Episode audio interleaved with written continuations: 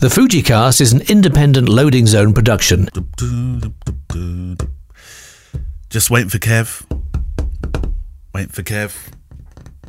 Waiting for Kev. Waiting for Kev. Oh! Look who's here! It's Kev! Well, you could have tidied up. I thought I'd leave it in the state you left it last time, about three months ah, ago. God, we've got to do this bloody podcast again. Sat in the car listening to my records, Yeah. lovely, and now I've got to do this. You got a record player in the car. that doesn't come standard with my gear. How does the needle stay on the vinyl? That must be a bit jumpy. Bum, bum, bum, bum, bum, bum, bum, bum, bum. I am only joking, of course. Kev is back in town. Look. Oh, it's so nice to have you back. Yes, it is nice to be here. One of the dangers, though, of Kev being here is it usually, usually is just before another lockdown. Yeah, that's what happened last time, wasn't it? Yeah. So he'll be here a couple of weeks, then Boris is going to shut us all down again. The Fuji Cast. Or he'll do something about the, the Premier League teams, although he's done it now, hasn't he? he's done it. That's He's all done it. over. That's yeah. all done. A Done. flash in the pan. Done and dusted last week. Well, welcome back to. Uh, to Kev to the uh, Fujicast studio. It's lovely to have you here. Kev. But, but it is a Very bit, nice to be back. bit strange not doing it on a Friday or Thursday afternoon with a couple of beers in hand. I know, that's the only downside. you know, uh, it's like, oh, maybe even non alcoholic beer we could do. I suppose so. I don't keep any of that sort of stuff here. That's a bit early for I've that. got some cleaning fluid. That'll do. Just give me a straw. right, you and your questions from our electronic mailbag, and of course, also uh, through the Fujicast private Facebook group, which Kev's still going to be in charge of. So he's got his laptop one side. Open up your laptop. Um, cue, hint. And I've got my desktop. Um, uh, that you're welcome to become a part of uh, the Facebook group, or you can send your mails through still, of course, to click at fujicast.co.uk. If you're not a Fujifilm shooter, as we say every single week, do not worry. You'll get over it soon, and it's a big community, and whatever flavour you shoot, you're very, very welcome. Thank you to those of our friends who support us every single week on Patreon. Do we have any bump to the fronts today, or did we do that? Did we do that last week? I think we did that last week, didn't we? I think we did, yeah. Uh, I don't mean, know. Patreon mentions. We might have a bump to the front. I'll have a look. But Patreon mentions, another week, maybe. Another week. Another week. Another week for that. Kev's book of the week. One of them actually is Shiny, Shiny New. Yes, but the one we're going to talk about this week Oh, is right. is uh, has been sent in by Christopher O'Sullivan, who is a, a listener of the show. Uh, the year we stood still. Uh, the year the world stood still. Have a guess what it's about. COVID. Yeah. It's very nice, actually, but we'll talk about that later. Um, appropriately, today's micro guest is Dan Milnor. I say micro because um, it's more a, a series of thoughts about self-publishing to uh, to match with Chris O'Sullivan's appearance within the book review with Kev. So we thought we'd um, well, we thought the two would match. Blurb Books ambassador, who is called a creative evangelist in their organisation, he has a thing today to say about printing and social media. I didn't do a, a, a, a world keep still. Oh, you're looking at the holes in the desk. I'm sure there used to be something that I I was worried about hitting in those holes before. Yeah, it's this. It's the um, this thing. Uh, you've taken it out. I took I took it out so you didn't have to keep bumping into it. I took it out last week. I'm not sure it'll go back in again. You don't have to cover the holes. It's not. It's a beautiful desk I have, and what I've done gradually over the last year is drill holes in it, which which holds various things, clamps for cameras and stuff. It'd be quite handy cable management, that. It would be. Yeah, yeah. Just don't ever let me anywhere near your kitchen. I'll drill a hole in the top or something. Can you fix a leaky tap? No, can't do stuff like that. good. That's that's far too much of a pink job. I, my Sam could do it, and your Gemma definitely could do it, Yeah. without a shadow of a doubt. Yeah. So, uh, who's going to start then? You or me? Um, I'll go first. Go on then. Why not? Uh, so, as tradition now has it, tradition that is, uh, I will start with the latest question on the Facebook group. Uh, it's quite a long one. Uh, Daniel Parks. Hi, Neale. Hi, Kev. Apologies if you've already covered this topic. Uh, I'm considerably far behind on my Fujicasts. Uh, as a general rule of thumb, I am a black and white photographer. People now associate me with it. Ooh, get you. Almost expect it. Mm, Get you. get you. Yeah. And I've certainly reached a stage where I feel there is a consistency, consistency yeah. Uh, to my black and white edits. And there is. You're, I love your black and white work, Daniel. It's definitely my comfort zone. But we all know the famous saying involving comfort zones. What's the famous saying involving comfort zones? Um, I don't know. What is the fa- famous? Uh, Get get out of your comfort zone. Yeah, wasn't that a Sabrina song? Get out of your comfort zone. No, that was Uh, we, we clearly don't know. Billy Ocean, wasn't it? Oh yeah, Billy Ocean. Get out of your comfort zone. I I'm finding myself. I like his black and whites too. yeah, yeah, yeah, yeah. I yeah. love his black and whites. Yeah, and his seascapes, amazing. incredible. I'm finding myself drawn more and more to editing in colour. Maybe it's the turn of the weather. Yeah. When I do edit in colour, I'm too anxious to overcook the image. I'm conscious that you can affect things like skin tone, etc. For that very reason, reason I tend to slightly bump up the vibrancy and clarity. Right. But that's about it. Maybe a little exposure if the light was challenging at the time. The point is, I don't want to over manipulate the image to a point where it looks cartoony Right. and unnatural. However, dot dot dot dot dot. When I look at established wedding photographers who edit in colour, I can see a consistent, unique style, and it's clear just how important that consistency is to their work. They obviously pride themselves on the fact that you can tell it's one of their photos, in air quotes. I understand how to do this with black and white, but I wouldn't know where to start with colour. I imagine it has a lot to do with film simulations, presets, recipes. I don't really know the difference between a preset and a recipe, and I always wonder how presets stand up against a variety of colours that you might encounter. What advice would you give someone who is about to embark on a journey to discover their style in colour editing? It would be nice to hear from other photographers as well, but I'm especially interested in both of your opinions given your experience in photography. Many thanks for from a sunny Birmingham. That'll be Birmingham, Alabama, then, will it? That was uh, Can't be Birmingham Midlands. everything's legal in Alabama. Yeah. Um, yeah, there we go. So, uh, well, y- Well, I mean, I, colour, I, I, I, I don't like it to be too affected.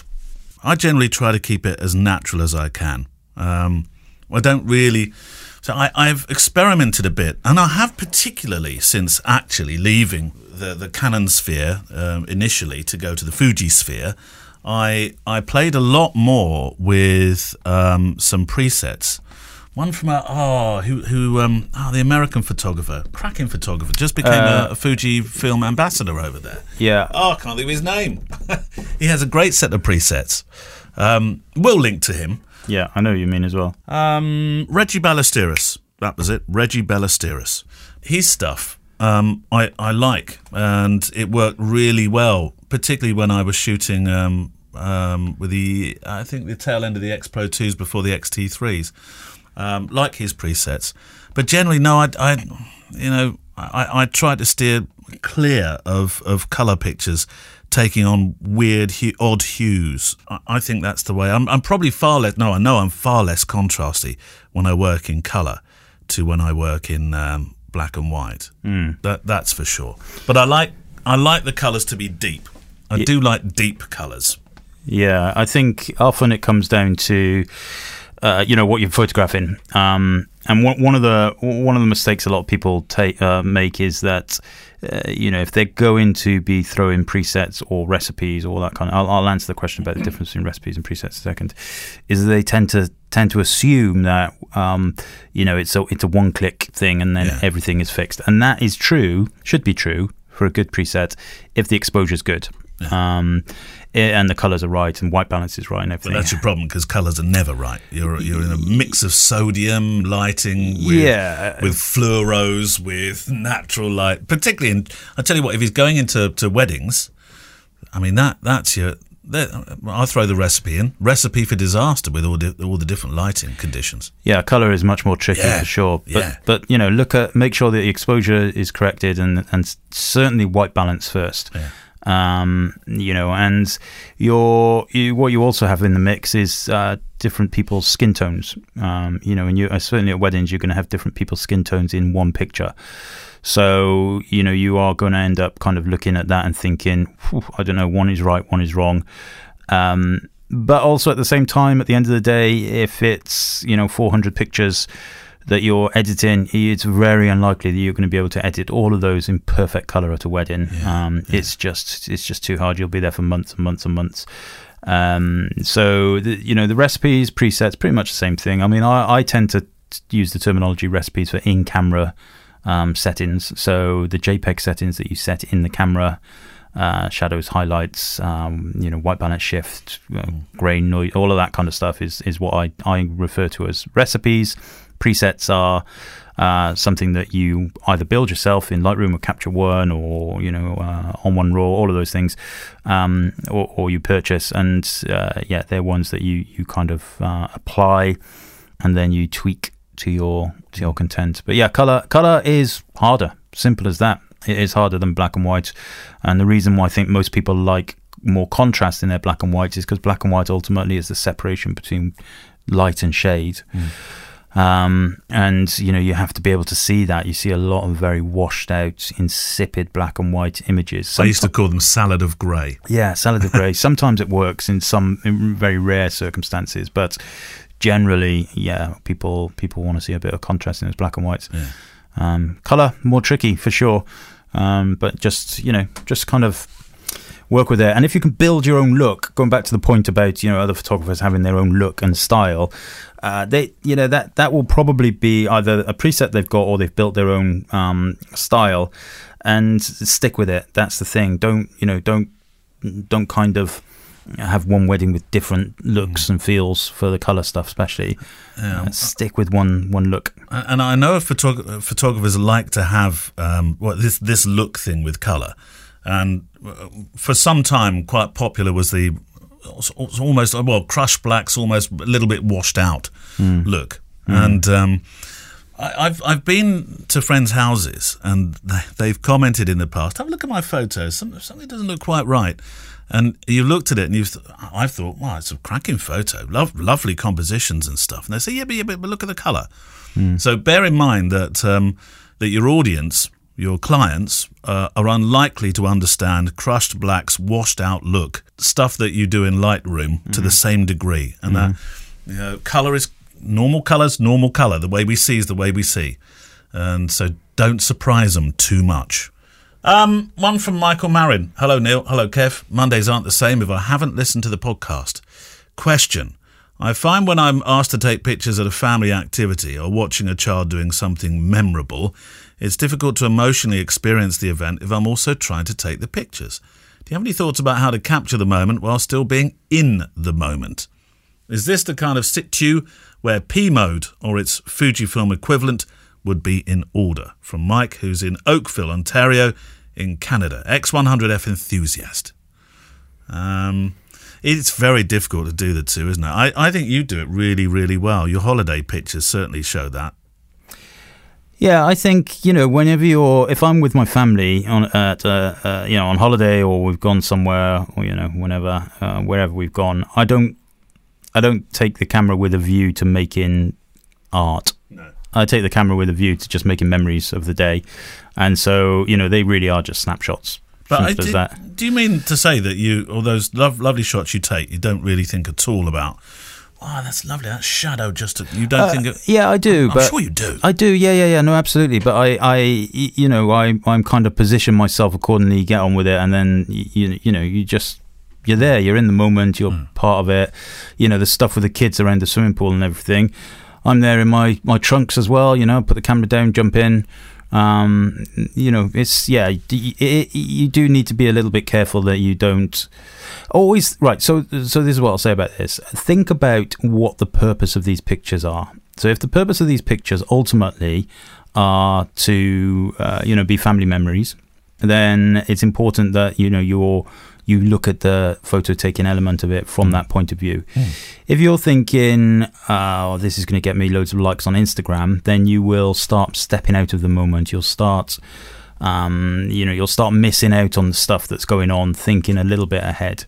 Now, there is a there's a you know there's a crossover between those two things because some people will use their family, as I did, and, and you did to a certain extent, will use the family photos as a as a marketing element. So, you know that there's an element of that, but ultimately, you know, if you're if we go to Barry Island tomorrow unlikely that I'm ever going to be sticking those pictures on on internet or anything like that. So it will just be a case of family snapshots. And yes, of course, I want to make them nice. And if consequently, uh, you know, I, I, get one that i am really proud of, then perhaps it would get get pushed forward. But it would, you know, you you definitely need to think about. Um, you know the family. The question I think you mentioned the question about not being in the pictures yourself. Yeah. Um, yeah, I mean that's what mobile phones are for, isn't it? Yeah. You know, that's what uh, that's what Rosa's got a mobile phone, Gemma's got a mobile phone. Um, I think it's a scrapbook of life, isn't it? Even if Yeah. it, doesn't matter whether you're taking your, your X100 or, you, or you're taking your, your iPhone or smartphone, whatever flavour. Um, think of it as um, think of these as, as your scrapbook pictures, really. Um, yeah, uh, uh, that's what they are. I mean, we we uh, don't overthink it. yeah, our our, our um, yearly annuals that we we make. I say we loosely that Sam makes. Um, they the kids. Well, we all get them out every so often. We get those books out and have a look through them. Most of those pictures are actually iPhone pictures. I don't know. You don't. No, nothing. It doesn't all have to be you know, super artistic, does it? No, absolutely not. You know, it does. Of course, it depends a little bit on what your, you know, what your end goal is. But yeah, for the family stuff, I'm, I mean, I'm, I'm working on the assumption that this is just family, Yeah. you know, standard kind of memories. Mm, just don't overthink it. Yeah. Uh, P mode helps. Yeah, absolutely. I shoot a lot of the stuff in. The ultimate P, P mode, of course, is on your, on your iPhone, P or your mode. smartphone, isn't it? really, that's Yeah. all P.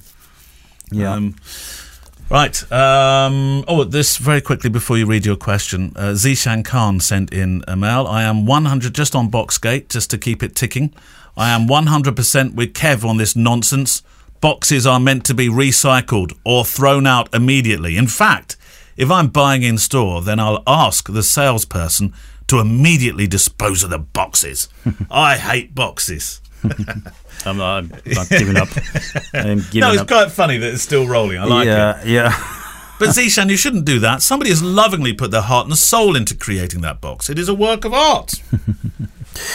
right. I've got a question from Lev. Uh, Hold on a minute, Kev. I've got a Uh-oh. bo- There's a box.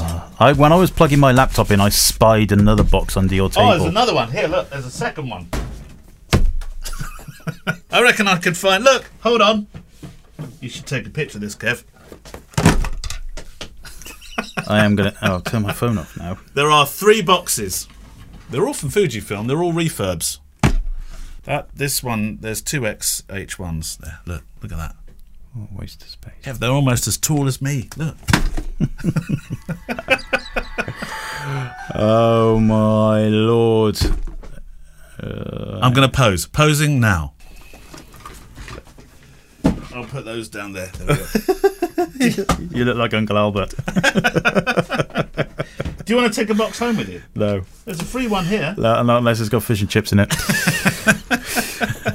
Go on, yours. Right, so Lev Pertsov, um, who is now he literally posted this three minutes ago. So Oh. he's he's uh, because of my my imbalance that I have to go to the bottom of the thread.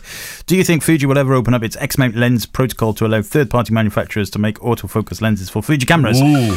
Well, they have done. Well, there's one, isn't there, already? Yeah, they have done. Um, Which, which, which is the one? um, blah, blah, blah. it's Viltrox. Ah, yes. Viltrox. Yeah, I think there's rumours of Tamron and various other things like that going on.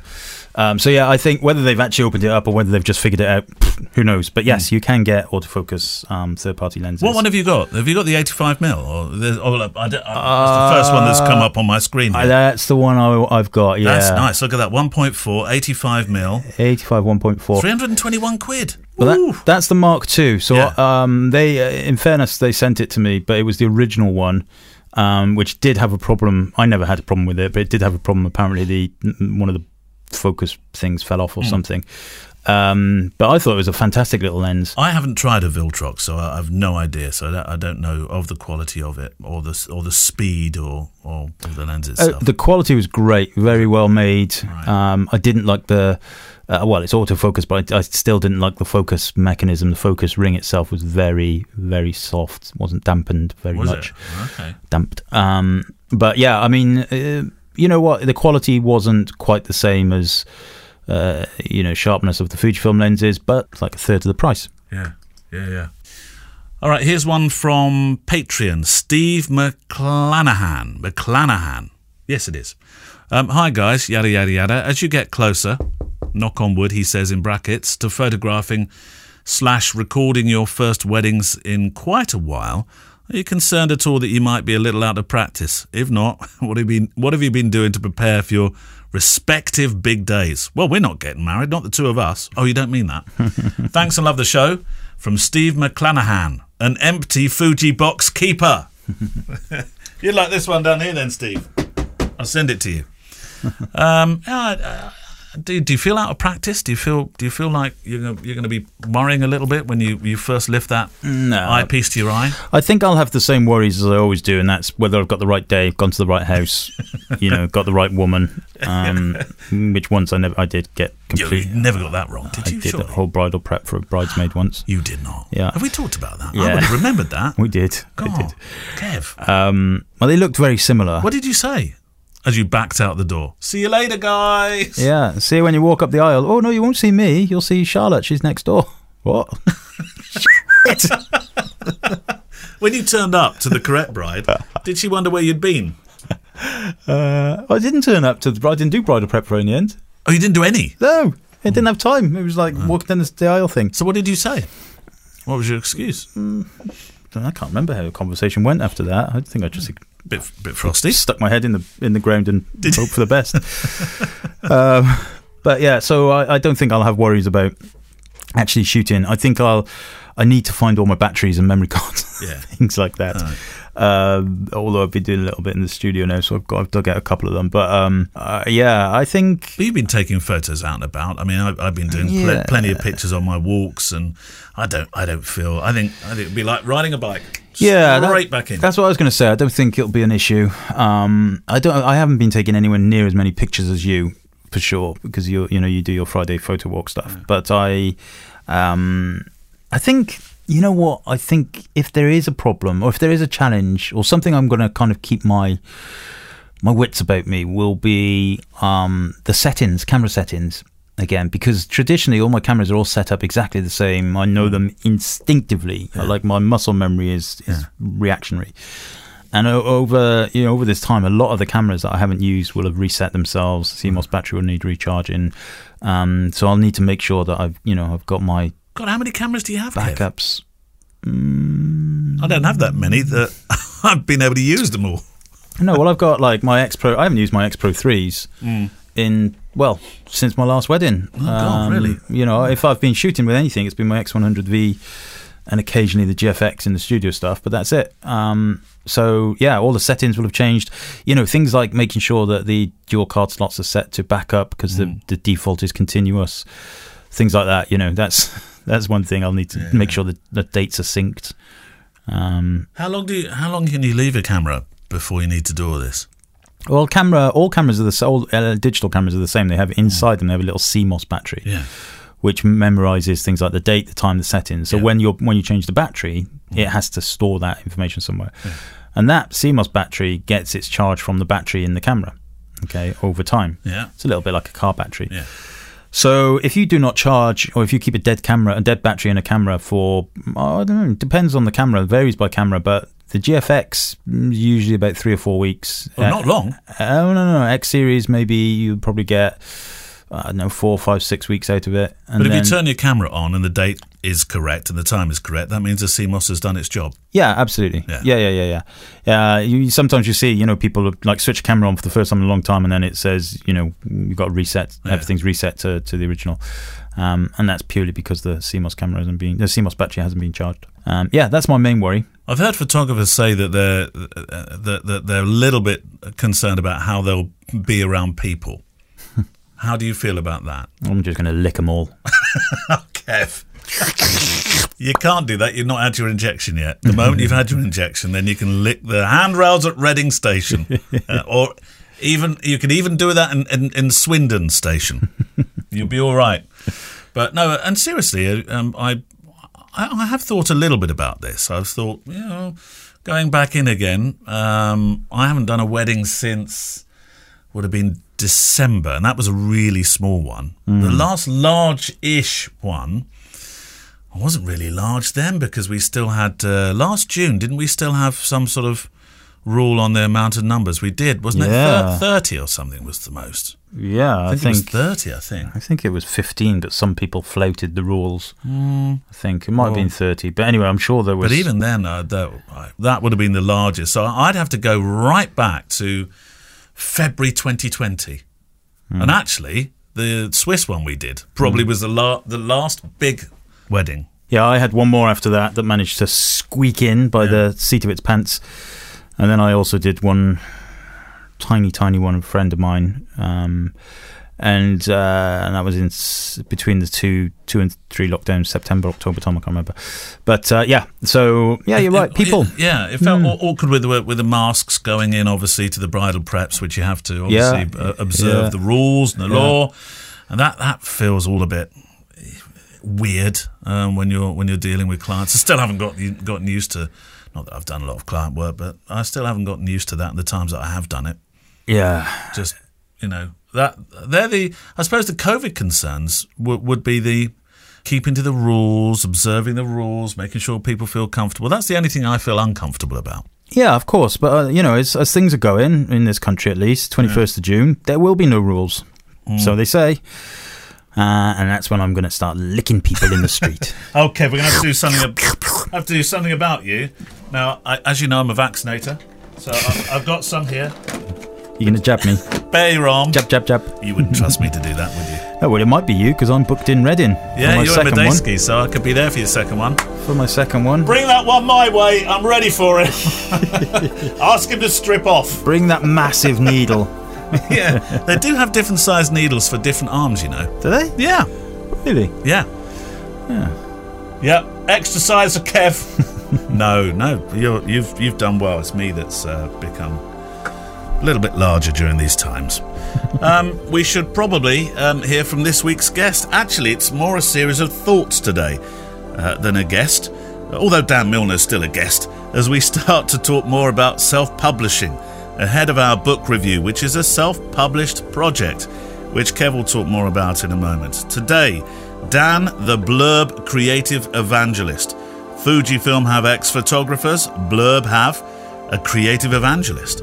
As we ask you the question, do you have a self-publishing project you've produced or self-publishing projects that you're uh, you're working on because we'd be interested to hear about them. And we thought it would be a good idea to hear from a man whose job it is to say, forget about the ones and zeros, bring it alive in print.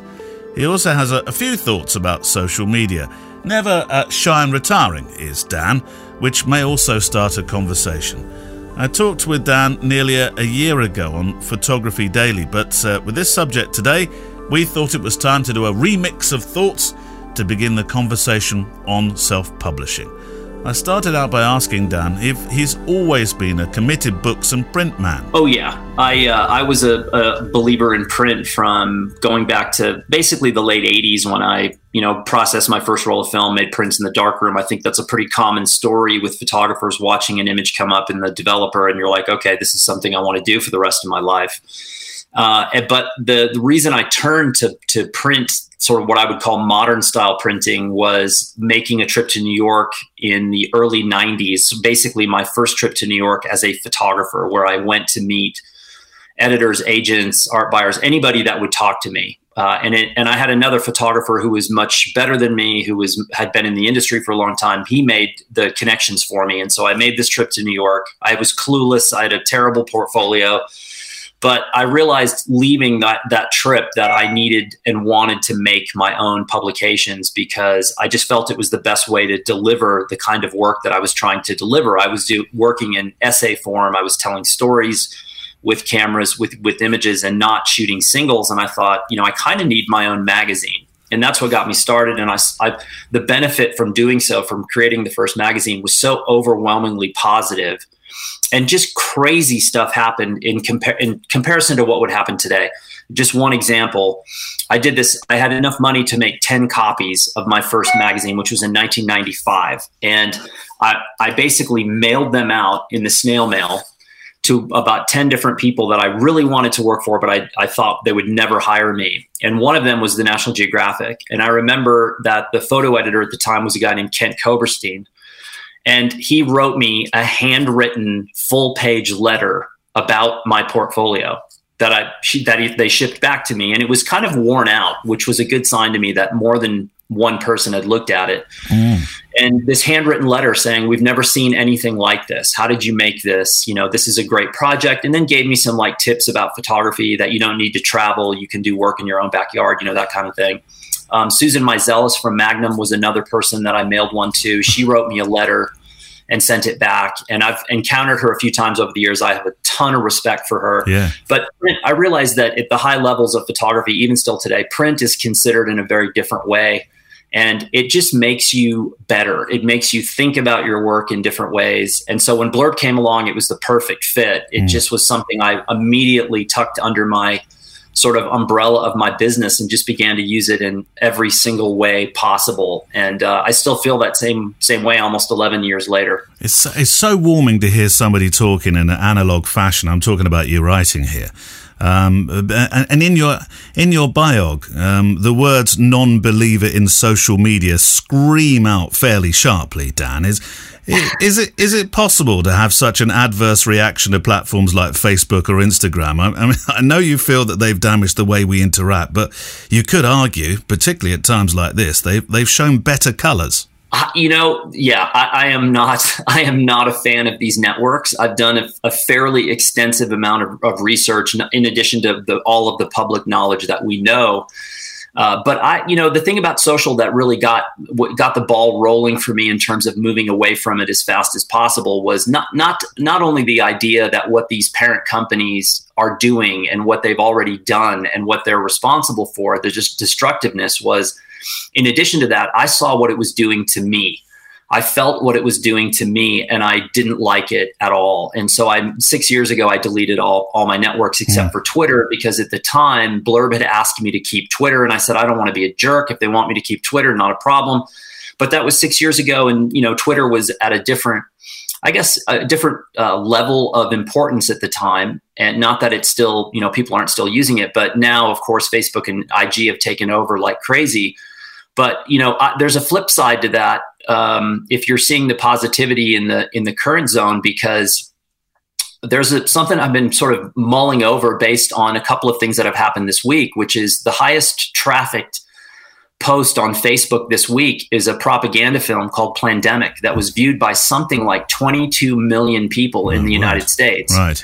And my question is, and those people, many of those people are on Instagram is how many cases of COVID are based on the pressures of social media, of people seeing a propaganda film, not understanding its propaganda, and saying, okay, I'm not going to wear a mask. I'm not going to social distance. I'm not going to stay at home.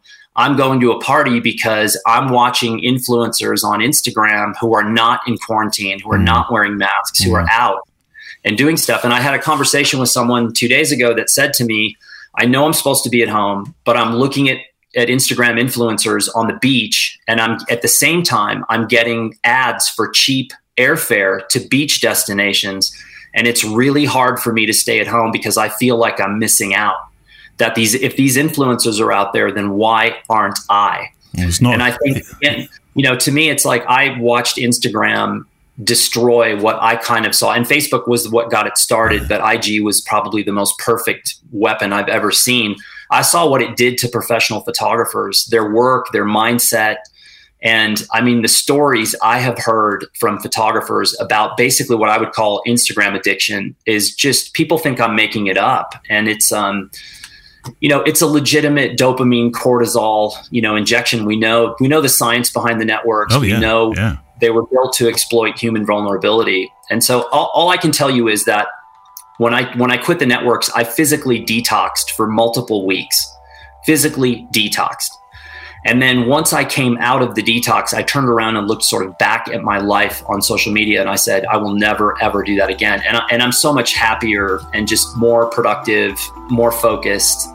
Uh, and the work I'm producing is better than it was before. Dan Milnor, who first appeared in the Photography Daily Show nearly a year ago, talking about all manner of stuff, but with our newfound interest on the Fujicast on your self publishing projects, uh, which we're going to talk about in the next 10 minutes or so, we thought he'd be a, a perfect uh, character to start the ball rolling. As we head, well, in the Northern Hemisphere anyway, into the summer months, we're going to start a summer of love with Fujifilm brand ambassadors too, the X-Photographers, as we find out in a series of chats what makes them tick and how they became involved with Fujifilm.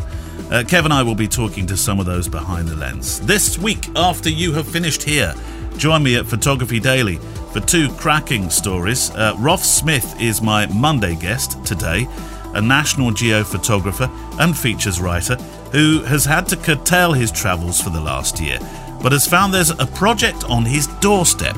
It just involves him being up with the sparrows and out on his bike in all weathers. I had really wanted to get this stretch of lane with some huge old oaks in heavy frost. And there was a morning when it was about five, minus five, and I rode by starlight about an hour and a quarter, hour and a half to get to this place. Rolf talks more about what he photographs, how he photographs, and why we should think about what's around us being story worthy. He's also been featured by the New York Times, who are fascinated about this quiet photo story. Then Wednesday, we're heading into jail with Robert Gumpert, an American photojournalist who, for 13 years, managed to get permission to photograph and audio record inmates who saw Robert in the end as a, a safe pair of hands with their stories, hundreds of them. We're going to talk about his picture making, his portrait taking, how he even got this project off the ground, but we're also going to listen to those he made portraits of. And just to be a tad highbrow for a moment, it was Dostoevsky who said a society should be judged not by how it treats its outstanding citizens, but how it treats its criminals. And here's one of Robert's photo portrait subjects. Dwayne Barrow on exactly that. It's about the way you treat us while we here. It's not about what we here for or how long we gonna be. It's dehumanizing. I mean, my brother comes to visit me like once. Well, he only came to see me once, but that, that's how I find out the news. And he's trying to get married this month. I'm gonna miss it probably. I wish I was outside. All my people and all the things that I hold dear are outside. And for patrons of the show, uh, Tuesday's edition, uh, we're going to be looking at uh, making sound recordings to do what Robert has done with your own stories. All about sound prior to the interview, which airs Wednesday. Photography Daily is uh, on all podcast player apps and online at photographydaily.show. Right, back to your questions. Kev's going first from the Facebook group. This is from Sue Sawyer. Uh, this is quite a, well, a while ago she posted this, but actually it's still relevant. She says, Hello, boys. That sounded very Welsh. Or maybe she's from Wales too. Oh. This is the way you said it. Hello, boys. Hello, boys. Um, I desperately tried to think of something to say to that, but I can't. so I'm just going to crack on. I, I see Fujifilm have a new lens release next month, the 70 to 300. Oh, yes. with lots of letters after its name. Uh, do I need it? Question mark. I have the lesser 55 to 200, which I love, but should I upgrade? Have you had a sneak peek? I can't think of. A, I can think of a few reasons why I should get it tonight. Bearing in mind this was seven weeks ago. there, there's a full moon shooting it with the current kit lens. Oh, is yes. hopeless. Yeah. Sometimes I just want a little bit more reach. I think you just talked yourself into it. I love it when a new a new lens comes out and immediately gas hits. You say, "Do I need it?" Just talk me into it, would you, Kev? Yeah, I love to shoot coastal storms. Oh, so weather beautiful, sealing would be an advantage. Yeah. Oh, yeah, yeah, coastal yeah. storms. That sounds ace, doesn't it? It does. Um, there are people that make their living doing that. Yeah, yeah, yeah. Well, we don't. Sadly, we don't get. I like. I think one of the the things I hate about the UK. You do in West Wales. There's a Yeah, lot of coastal storms. Yeah, but they're not. I mean, like UK for weather is not. It's a little bit damp and drizzly most of the Mm. time. Yes, you're right on the extremes, but um, you know, I I feel like when I'm old enough, Mm. when I've grown up and paid off my bounce back loan, I'm going to move to like the Outer Hebrides or Shetland Isles or somewhere like that. I I'd like to live on a rock. I could see you in a little hut with Yeah. that with that jumper. Actually, funny enough. Yeah, yeah, yeah. with your fluffy thing. Yeah, it, my mate Gareth, we call him the Pink Flash because he whizzes by on his bike dressed all in your pink mates, lycra. all your mates have nicknames. The Pink Flash. He came out. He stopped his bike the other day, put his Right. brakes on, squealed up the high street. Yeah. He said, "Oi, Mullins, you look like a teddy bear. Take that off." and then whizzed off on his on his bike again. is a little bit teddy bearish. yeah, but uh, lovable Mullins, cuddly Muddlin, mu- cuddly Muddlins, Cud- cuddly Mullins. right, we better answer Sue's question. Yeah, well, yeah, I'm- I, I, I think that reach. Um, I often thought actually the most reach I've ever had was 56 because I got rid of my uh, 50 to 140, thinking I'd never use it, and then instantly I needed it and had to borrow yours. Yes, I still I have that, and I only keep that really for um, the occasions I do sports photography. Yeah, you never take it to a wedding. No, No, no, no, no, no, 56 is the only thing I, I took to a wedding. Yeah. at the longest end. Yeah, me too. Although I am, I'm still relatively interested in that 90 mil. Mm. Um, but I don't really have a need for it. I'm going to get the 18 mil 1.4 before I think about anything else. Yeah. Um, but the 70 to 300 is. Uh, I'm just looking at it now. I, I no, I've not seen it, not touched it. Um, looks like a fairly standard Fujifilm lens, premium ones. So those those lovely letters. I love the way camera manufacturers and all of them make up the most sexy names for their lenses. This is the XF 70 to 300 millimeter f4 to 5.6 R LM OIS WR What do all those letters mean? Uh, we've got image uh, um, stabilization there, linear motor. linear motor, yeah, Uh, R is like the um, kind of premium, if you like. OBE, it won something. Um, OBE, MFI, FBI. Um, so it's weather resistant. It's uh, will be one of the because it's with the new lens motors, the Yeah. linear motor. It will be very fast. yes. Uh, says here it's got 5.5 stops of optical image stabilization, so that will be that will be useful certainly for uh, you know the lunar stuff and and uh, the storms. Um, When you found one. mm, will it when when we found one? Will it be better than the 50? Um, To Don't one- know. To 140. 50 to 140 pass. Don't know. Um, well, depends what you need What's the really. cost difference in this? Do you, do you know? 70 to 300 is is still on back order at the minute by the looks of it. I'm looking at MPB now, uh, 729 pounds, um, Right. which will be about 150 US dollars. um, Okay, it's getting less each week. yeah, that's because of our current. That's because of our our currency rate is is in the in It's the, all right. We're doing deals with the world, aren't we, Boris? no. Uh, right. Okay. So um, I'm looking for the 50 to 140 is ooh, it's quite a substantial difference here. 1,295 Yeah, pounds, 10 US dollars. This this is the deal breaker, though, isn't it? It really is. Who's trying to get hold of you? Is, Oh. it, is that your mum again? It's probably the pink flash. But it is. Oi, Mullins. Um, but you're you're right. Um, there there is a big difference there, isn't there? yeah, there is a big difference. Wow. Um, but That- then you know the 50 to 140 has only got five letters after its name, whereas the 70 to 300 has got one, two, It's three, all about four, the letters. six, all about eight letters. letters after its name. Yeah. What are you going to pick? That's the thing. I mean, ultimately, uh, you know, I uh, f four to five point six uh, compared to F2.8. It's the light you're losing, isn't it? Really, Yeah. that's that, that's what you're paying your money for. So the fifty to one forty is a two point eight fixed What's the aperture. difference difference in size? Are they they're they're very different, aren't they? I'm just looking at the what's in the box section.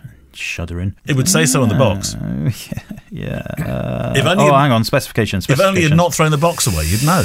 Specifications, right, here we go. Uh, size of the uh, 50 to 140. Oh, well, let's just do weight because that's easier. 995 grams. That that's the fifty to one forty. That's 50 to 140. So best part be- best part for kilo. The 70 to 300 is 70 to 300. Specification is weight 580. Oh, yeah, it's quite a difference as well. Half size, yeah. half, half. Yeah, because you know that the the elements in the fixed prime in the fixed in the fixed lens, fixed aperture lens, Yeah. will be heavier and, and bigger. Hmm. Uh, David Swales. Hi, Kev. Hi, Neale. I've been meaning to send a question in for so long, but finally got round to doing it today. My question is if you could go, I like these go back in moments, uh, go back in history moment questions. Um, if you could go back to any moment in history and be the assistant for any famous or non famous photographer as they capture a particular story, who would you choose? I myself would like to take the risk of being sworn at, be the assistant to David Bailey for his iconic 62 Vogue shoot in New York.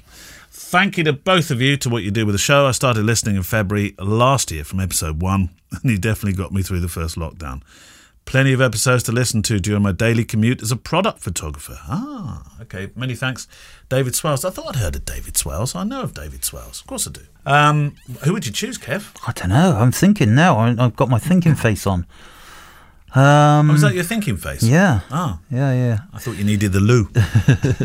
It's very similar. Sorry. I um, Oh, please don't be so base, Neale. who? Oh, you go first. What. Um, well, I'm, I'm going to choose um, because my memory is very limited. Obviously, um, I'm going to choose somebody who was a guest on last week's Photography Daily. I'm going to choose Al- Albert Watson. Um, I'd like to have been there on the shoot, and we talked about it. Well, there could be one of the two actually. It Could be the Alfred Hitchcock one with a with a dead goose, which would have been quite funny. Because apparently um, Hitchcock picked up the goose. Do you know the shot? Are you familiar with the shot? Uh, yes, yes, yes, yeah. Vaguely. Hi- Hitchcock in a in a, a dinner jacket holding up a goose. Yes. whi- which he Yeah, did yeah. for a. Um, uh, what was the magazine? He did, he did for a um, home sort of magazine. Yeah. and it was all. Who knew that he was actually a very very he was a very very good chef. So he was going to do the um, for the holiday edition. He was going to do how to cook a goose. and that was the comedy really. Uh, Hitchcock cooks his goose sort Yeah, of thing. yeah, yeah. And he held up this goose and uh, apparently started goosing around with it. If you forgive the term, he, Mm-hmm. he he made the goose look at him, and he looked at the goose. Um, I think I think they were doing voices or something like that. But that would have been a fun shoot to have been on, or or the one when he had um, uh, the pictures with Jagger, which I also focused on, where he did the um, uh, the morphed shot of Jagger's face into a cat, Yeah. which was all done as a double exposure. Very clever. Very, you know. Yeah. He says he thought he says he thought of that on the fly. Yeah, yeah. I um, you know what? I think I'm gonna go. I'm gonna go to the Jim Marshall picture of Johnny Cash flipping the bird. Ah, there's a good story about that, isn't there? It's relatively interesting, although it's somewhat disappointing at the same time. Oh, is it? Because the picture is fantastic. Yeah, it is. I love it, and I love. I'm a big Johnny Cash fan. Yeah. Um, but when you first see that picture, and I did for a long time, you you think, "Wow, he's caught that on stage, amazing! What Yeah. a great picture!" But actually, it's it's not it's not live. It's during the rehearsals, Ah. and um, That's okay because it's still. Oh, no, it's still an sort- sort of- amazing picture, but it's not- It's real. He didn't ask him to do it. he did.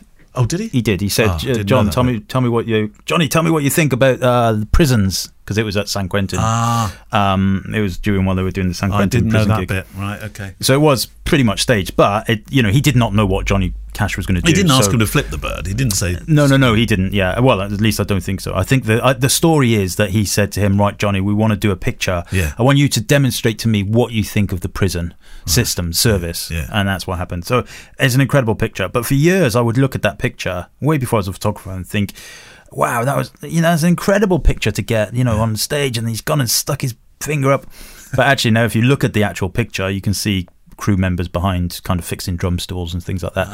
Um, but it's still, I would still love to be there because uh, I would love to have been at that concert. Yeah. That concert, that concert, San Quentin, Yeah. When he sang "Cocaine Blues," oh, which is a very naughty song, but uh, all of all of the um, the um, prisoners, The inmates. the inmates, cocaine, murder, guns, woohoo! Ah. Um. Yeah, that's where I'd be. How's your country show going, by the way? Uh, well, I've only done one so far. Next one's tomorrow. Uh, oh, hang Oh, on. it would have been last week. yes, sorry. um, Remember, ten dollars in your money. Yes, that's right. Yes, uh, yeah, it went really well. Thanks very much. Actually, the one I just did is is a is a Johnny Cash um, intro based. Yeah. because um, Rob Ward did chastise me for not playing Johnny Cash. All right. So Which Johnny some- Cash did you play? Well, I've got I've got a couple of Johnny Cash songs, but I've also got a few. Uh, I've got Alabama Three Right. playing um, "Hello, my name is Johnny Cash." Right. Oh, you linked. a Oh, very very, cool- clever. Yeah, I like the way you linked it. Um, God, yeah, you're going to be on Six Music next. I've got a couple of things going on on there, so I, I'm really excited about it. If you haven't heard it yet, Kev's Kev's country show is called uh, Country Boy, aren't you? Country Boyo. Country Boyo. Country sorry. Boyo, lad, Country get it right. Boyo, sorry, Boyo. is on Thursday afternoons at half past three. Yeah, incapablestaircase.com. But you can listen back You can. on iPlayer. You can Not quite oh, not on iPlayer. You can listen back. Yeah, you can listen back to me bumbling and mumbling. But the music's good. The music's good. I think so anyway. Yeah. If you like foot tapping. Yeah. Right, book time. What have we got? Okay, so um, Christopher O'Sullivan emailed me a few weeks back, messaged me on Facebook, and said, uh, "I've done a book. Um, Can I send it to you?" Oh, you mentioned that you might mention this. Yeah. And uh, I thought, yeah, of course. So if any of you do are self-publishing and fancy a, a shout out, then of course Oh, nice idea. get in touch with us. Um, this one is called "The Year the World Stood Still," Yeah. and clearly it's pretty obvious what it's about. Um, and I'll just read the dedication on the front. This book is dedicated to the brave men and women in the NHS and emergency services for all they did during the COVID nineteen pandemic. I think you should change that to "all they are doing" rather than "all they did." Yeah, still, Uh, sadly. still ongoing. This book was only made possible with a lot of understanding and patience from my long suffering wife, Nikki, and a lot of coaxing and help by some very good friends. Okay, so uh, we've got a whole load of very different pictures, actually. Um, uh, it's starting kind of uh, sequentially. So uh, the very first image, for example, is a lovely, beautiful sunset, colour sunset, um, Puddley, Puddley Lane. Um, as the sun set on 2019, people the world over uttered those same words repeated every year end. Next year has got to be better than this year. there we go. And then it, and then the mood is set. Yeah, I think Um, what we could say about that was yes, definitely. yeah, Yeah, yeah. As 2020 got underway, the cold grey days of January offered little in the way of photography. Um, another beautiful long exposure cloud um, kind of uh, image of the across the river. Also, at Um, that stage, he was taking pictures that he, he didn't really know what was around the corner. He was just doing what he does. Absolutely, yeah. And then we, we kind of move forward to page 13 is where we first start seeing the coronavirus um, kind of uh, references. The rumours gave way to reluctant facts on the 11th of March. The WHO announced COVID was officially a pandemic. The jokes turned into conspiracy theories, and the laughter at the jokes about Chinese goods not lasting very long became strained. All of a sudden, it was here, there, and everywhere. And amid cries of "It's only the flu," uh, uh, and "Oh, s- off." What was that? Uh, is- A picture? So that picture is actually the the, the now infamous coronavirus stay at home save lives. Oh, yes. Yeah, Um, yeah. And then there's there's a whole load of uh, you know pictures of his local town in in lockdown and the silence of it. Um, there's some really nice kind of pic- interesting pictures of people speaking to each other through um, car windows and you know social distancing and the etiquette that is involved with that. Plenty of pictures of people you know looking chatting through windows. Uh, generally, the older people. Uh, page 28 is that. This is the thing I'll always remember about COVID. I think washing your hands. Oh, God, yeah. Um, page 28 picture Within of- an inch of their lives. yeah, as somebody washing their hands. Um, washing your hands up teen times a day, he says, while singing "Happy Birthday" was advised. Yeah. Do you remember that? Happy birthday. I do remember at the time thinking, please, the, the world is looking at our way of dealing with COVID as singing happy birthday. Yeah, absolutely. And then you know, there's a whole lot more of this. Really, it's it's a really nice um, memory um, in terms of the local world that Christopher is in. But also, I feel like this is one of those books that you know you'll pick up. It'll be a, you know on a coffee table or whatever, and hopefully in the not too very distant future, it will be like, oh yeah, do you remember that? Yeah. Well, hopefully you'll never look at it and feel a sense of melancholy. um, no, absolutely. And there's uh, there's the VE Days pictures as well. You know, do you remember that time oh, when yeah, yeah, yeah, yeah. Of The- course, that whole period. Yeah, of when- course. when VE Day came and Yeah. everybody ignored all the rules. Yeah, yeah. Um, yeah, and then it's it's really beautiful actually. A lot of really nice black and whites. Um, is that the Christmas steps in Bristol? I'm not sure. Um, the old Bullring Tavern. There we go. So the final picture is another beautiful, beautiful sunset on page 82. Um, really nice, really nice. Now I don't know. So Christopher, you'll you'll have to. I have no idea if this is available. If you will be selling I was going to say, who's it published through? It's uh, self-published. So, Chris, I'm going to leave it to you, Christopher, to either message me and we'll put it on the show notes, Yeah. Uh, or feel free to pop it in the Facebook group Yeah. once this episode is released, Yeah. and you can tell everybody where they can get it if they can get it. Nice idea. And I, I think, yeah, if, if you're self publishing, you're doing so, a, a project, then uh, do let us know about it. Yeah, yeah, yeah. yeah. That'd be, that'd be Power to the self-publishers. Absolutely. Helen Fennell has uh, written in this, not so much a question, but uh, something to look at, really, which we'll share the link for. Um, hi, Kev. Hi, Neale. As always, thanks for the brilliant work on the podcast. Um, I wanted to share with you a 365 project I followed during 2018. It's uh, by a chap called Malcolm Smith. It's a whole story about Stormy, the Lego stormtrooper, and his friends. I often look at the, the, the Lego figures that we have and think, oh, sure, I could do something with that, but it, it seems to have been done. But um, there were there were sets built of Lego and shot shoots on location. Story spanned the whole year. It's extremely funny, very very clever. Look out for Bert the dog. Let me click onto it so you can see it. This is uh, Stormy the Stormtrooper, uh, 2018. There he is. it's lovely. I think what what uh, super little idea. Yeah, it is. It's, it's amazing. The creativity of people is is great. There was that guy in your uh, on the Photography Daily who did the miniature. Yeah, Roy, well. Roy's, Roy's, yeah, Roy's people. I was looking at his pictures and I was thinking, bloody hell, that is Yeah, completely self-trained. insanely brilliant. Came out of, uh, I mean, it's an idea. I mean, he's, he's created works of art that are now in the Saatchi Gallery. Yeah. For heaven's sakes. But this is great, you know, the Lego, and of course, Lego, uh, Lego, those horrible little things you stand on and you scream your head off.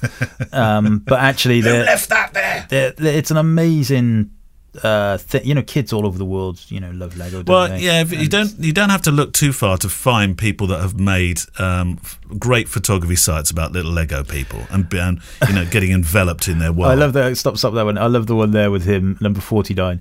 Uh, oh, these are signed. You can get these signed prints by looks of it. Well, the, the Nirvana. prints, look at that, yeah. He sat there. The stormtrooper sat. He's got his helmet off. He Yeah. sat there with his guitar, his Nirvana poster, and he's watching the um, Wizard of Oz. Wizard of Oz on the telly. That's brilliant. Brilliant. Where's Bert the dog? We've got to find Bert, Bert the dog. Let's look for Bert the dog. There's a whole year of this, Kev. Ah, there's Chewbacca. Where's Chewbacca? That's a very good impression, Kev. Yeah. Uh, That's better than Gemma's impression. See, I'm not doing the uh, the growling anymore. Gem Gemma's now turned into an ethereal spirit. yeah. Um, I Always can't there. find Bert the dog. No, there's a Jawa. There's a Jawa. Um, we'll put the link up for you so you can go have a look. Uh, look at them holding hands. He's got a cr- he's got his leg in a crutch. Yeah, That's brilliant. because there's four there's love four it. pages of it. Yeah, I there's love loads of it. I love it. A whole year. So this was at 365. Every day he had to build um, a set because it looks like mini sets that he's built. He must have had a lot of fun doing this. BB-8 and uh, the Where's Stormtrooper. No, it's titled BB-8 and the Stormtrooper. That so the robot is BB-8 kicking around. Oh yeah, that's clever. So Very, he- very here and there he does bring in a few extra characters, Lego characters. It must have been impossible to think of just stormtroopers for the whole year. Yeah. But uh, yeah, they're great, really good, really inventive, lovely idea. See, that's the kind of thing we should get our kids to do. Yes, You know, that's brilliant. There's a, a guy also worth looking up called Slinkachu. Have you heard of Slinkachu? Don't think so. So Slinkachu is a little bit like Roy's People. I think Slinky might have been there first. Oh yes, I have seen these. Yeah, Yeah, A- and and his photographs, um, they are all installations. Yeah. So he a, a bit bit like Roy of Roy's people, who takes um, small double O figures Mm-hmm. for railways and uh, paints them, cuts them up, does different things with their arms and stuff like that. Then puts them in situ, takes a photograph of them, makes an installation, and then Yeah. and then takes it away again. Slinkachu actually leaves all his installations out on the street. Yeah. So you'd be wandering around and you'd think, well, there's some small little people there and a, a scene that's been created that has been photographed. Love that one with the butterfly. As, Yeah, as, as a um, I have seen these actually. I've seen them the other day on Facebook. They are incredible, yeah, absolutely incredible. yeah, really, really good. So Slinkachu, we'll leave a slinkachu.com. Where can we? Can we? Do you think we can buy buy talent like that off Amazon? Yeah, I think so. I think it's widely available. I like the, I like his uh, strapline. Slinkachu abandoning miniatures since 2006 because that's what he does. He goes out, makes this set, photographs it. That becomes the art that he sells, Yeah. and uh, and he, he leaves it there for somebody else to find, which is wonderful. Right, your question. Very clever. Very, very, very Uh, clever. thanks, Helen, for bringing that one to our attention as well. Okay, Wayne Goodman. Um, apologies if it's been asked before, but thoughts on websites in 2021 Hmm. in a world where social media seems to be king and Instagram is one of the main go-to places. Do you see a website as essential or just beneficial these days? We have spoken about this. Hmm. Well, it's essential, isn't it? times, Yeah, but yeah, but I yeah. think we always come to the same conclusion. Well, let me ask a couple of questions though. I think th- think go hand in hand with this. Are blogs as essential as they once were, or is it just SEO Google juice? do people actually read blogs? Uh, Yeah, I think they do. Do they? Yeah, I think they do. The blog is not dead then. No, I think the the written word is still something that people like to to see, and obviously new work and everything. So yeah, I think it's essential. Uh, yeah, people do things different ways these days, but uh, you know, if anybody finds your work on Instagram, they're still going to hunt down your website to look at more work. Uh, you know, I don't think anybody will book you from just by Instagram. Not for was I'm thinking weddings here, maybe commercial and stuff slightly different. But yeah, a, a website for me definitely essential. Absolutely, it's like having a shop without a shop window otherwise. And and what, what's the? I mean, I know you you spend quite a lot of time mentoring people on this, so don't give all your secrets away. But but when it comes to um, designing a website, and in particular now, and both of us have, uh, have leapt across to uh, using Squarespace. Um, are they as wordy as they ever were when you were making WordPress ones? Do you have to have lots of boxes and things that link together, or, or can they be cleaner these days? Or Well, the principles are, are the same and always have been the same, really. Easy to navigate and, and gives the information that people need. Yeah. Anything that's over and above that will be seen as spam. So, you know, a lot of re- repetitive stuff. Uh, you know, it's. That's it. But now, this month or May, the um, Core Web Vitals updates will be coming from Google, and they're going to be penalising sites that are complicated to use, that are over optimized, that are um, that have too many moving parts on them. So you know all those newspaper websites. You know, if, I don't know if you've got like a Newbury Echo or something. yeah, we, we, to- Newbury Weekly News. You go to the website, and the mm. first thing that happens is it throws a, a Volvo advert at you. That oh, disappears into the corner. Then it asks you to answer six questions before you can read the article. And then you scroll down, and then it tries to sell you pills. And then it, at the bottom it says, "People of exactly your age need to read this article." Um, all of that will they'll all get massively penalised when the um, core web vital stuff comes. So yeah, clean, simple, answer questions. Uh, you know, that's it. basically. So these days, just having yourself on Insta or uh, or Facebook is not enough. Well, I, I do think it depends a little bit on what you're doing because if you're, you know, if you're super famous, then it will be enough. But if you're not, I still think it's it's really important. and be easily searchable. Yeah, Yeah, findable. Yeah, find them. findable. I think you need uh, Instagram and, and Facebook. Uh, sorry, Insta, Facebook. Facebook, Facebook can f- off. uh, Instagram and websites, I think, are the important things. They're the two. They're the two like uh, that are important. Yeah. Yeah, in my mind. Um, here's um, a comment again. Or, or mine seem to be comments at the moment, but it's nice because they make conversation points. From Elliot Thomas. Um, hi Neale, hi Kev, first time writer into the show. Hello Elliot, nice to nice to meet you. I just wanted to send you a message to say I really appreciate the work you both do on the podcast. And with everything that's going on at the moment, I almost read that as your banal banter, but I don't know why I put a word in there. Your banter really brings a smile to my face.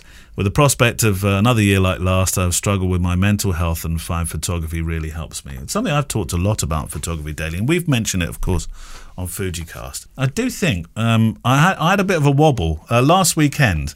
Kev will tell you this. And what Kev does when he doesn't want me, when he when he's got a bit fed up of me, he just doesn't respond to a message, and I know that that's my cue to say, "Piss off, Neale." um, No, I sometimes go to bed. You go because you, message me at like 11 p.m. and I might just be going to bed. what do you mean you don't stay up till like one in the morning watching Wait. in the line of duty like we do? That's very good at the moment, though, isn't it? Oh yeah, yeah. Well, we've gone right back to the start again, and we're sort of watching. we're, we're rerunning to fill in some of the gaps of the storylines.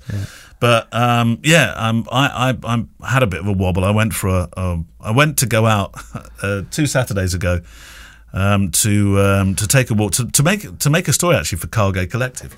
And on my way there on the radio, I, I heard the news about the new uh, double double mutant Yeah. um, or double mutation, whatever it's called. And I felt I found myself going down into I don't know I just descended very rapidly down into a deep deep dark hole, thinking, God, here we go again. It's endless. Um, and I did find I went out. I, I almost drove home. I almost turned around. I thought I can't be can't be bothered with this today. Don't want to. I don't want to make any pictures. I'll just come home and be grumpy for the day.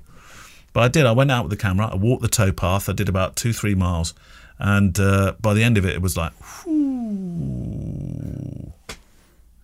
really important, isn't it? Photography during this this period for people. Yeah, I think so. Um, you know, I I, uh, I find it. I find uh, even though I've done uh, absolutely zero of it No. of any element, I think it is very cathartic. Yeah. Um, you know, and you can just walk and shoot, and you know, generally it, it will it, it kind of uh, associates itself with with going out by yourself and just taking time out, and that's important, isn't it? If you can take time out. Do you, do you find that when you're shooting weddings that you? I, I find that my it is it is a, a time where I, far from being panicked or worried or running around like a headless chicken, um, I I find that time my heart my heart rate I think goes right down and my blood pressure certainly comes right down. Ooh, I feel very much in the zone at weddings. I, I've got a new um, I got a new watch, Oh, I couldn't have one of those things to Uh, tell me what my heart's doing. and it's a Huawei Huawei Whoa, one. whoa, whoa, whoa, whoa. Uh, It's- it- my Fitbit just gave up the ghost. Battery life was like four hours. well, it looks very nice. It is very good, and battery life is about Huge. twelve days. Blimey, what does you could cook a dinner in that? It's brilliant. it's like got a big- music on it. Like Every, a it- microwave on your arm. I'm very happy with it. Yeah. but it does do the stress level stuff. Oh no, couldn't have that. A- And I, but I didn't think. I thought because the Fitbit did that as well, and I just thought, no, that's the, how does it's nonsense, absolute nonsense. However, Hmm. I looked back at my my stress analysis. Mm-hmm. No word of a lie, absolutely true as I'm sat here at 3:25 p.m. last Thursday. God, you can even identify the time. Yeah, it does it by 5 minutes. oh my word. stress level, according to this, was at 98. It only goes up to 100. and that and that was like the last five minutes before, as the condemned man, before I pressed to go live on the uh, on the internet. Oh, on the internet radio. And I, Wow. uh, you know, and you could have heard my heartbeat in Cirencester, I'm sure of it. And my phone was like, "Yeah, he's fucked." Uh, is I tell you what, when you do live radio, it is the most nerve-wracking thing. And there's only about six people listening to this. I don't know how you did it on the internet, on the international stuff. Uh, I, well, I, it doesn't. It doesn't matter at all because you're always told. Producers always used to say to you, you, you know, you're only ever broadcasting to one person. So you're only ever thinking about one person in the room, so it doesn't matter. One person, 12 people, 8 million people.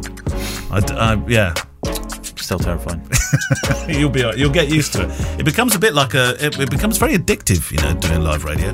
Yeah. Very addictive. I am enjoying it. Yeah. Right, that's it for this week. If you'd like to air this or any of the week's shows, thank you. If you can leave, if you feel it's relevant, uh, a nice review um, on your podcast player app, that would be fantastic. If you, if you can share the episode on Twitter or Facebook, you are you are a star. Um, see you in the Facebook group for any questions you have about today's show. Play nice, of course, because Steve and Pete, they're still around. They'll have a word with you if you start misbehaving yourself. Um, no uh, drop the mic pics. If, if you can, remember, please, to, uh, to give a little bit of context to your pictures. That would be fantastic. Send your questions. Now, questions wise, uh, we were talking about this just before we uh, we hit the big red button today. Um, that um, really we uh, you know be, be as inventive as you can as we head into another season where myself and kev are in the studio uh, together again nice inventive questions a bit left field would be fantastic um, send them into the to the facebook page um, you still you're keeping the facebook thread going with that aren't you? Yep, yep, yep, yep, yep. Uh, or you can write it in the old fangled way. Click at fujicast.co.uk. Music from Blue Wednesday, supporting music from the incredible artlist.io. And we will see you next week. Bye bye. Bye bye. The Fujicast is an independent loading zone production. Email the show with your questions and words of wisdom to click at fujicast.co.uk. Email any complaints and political nonsense to our wives, who will deal with your comments in their own good time and in their own good way.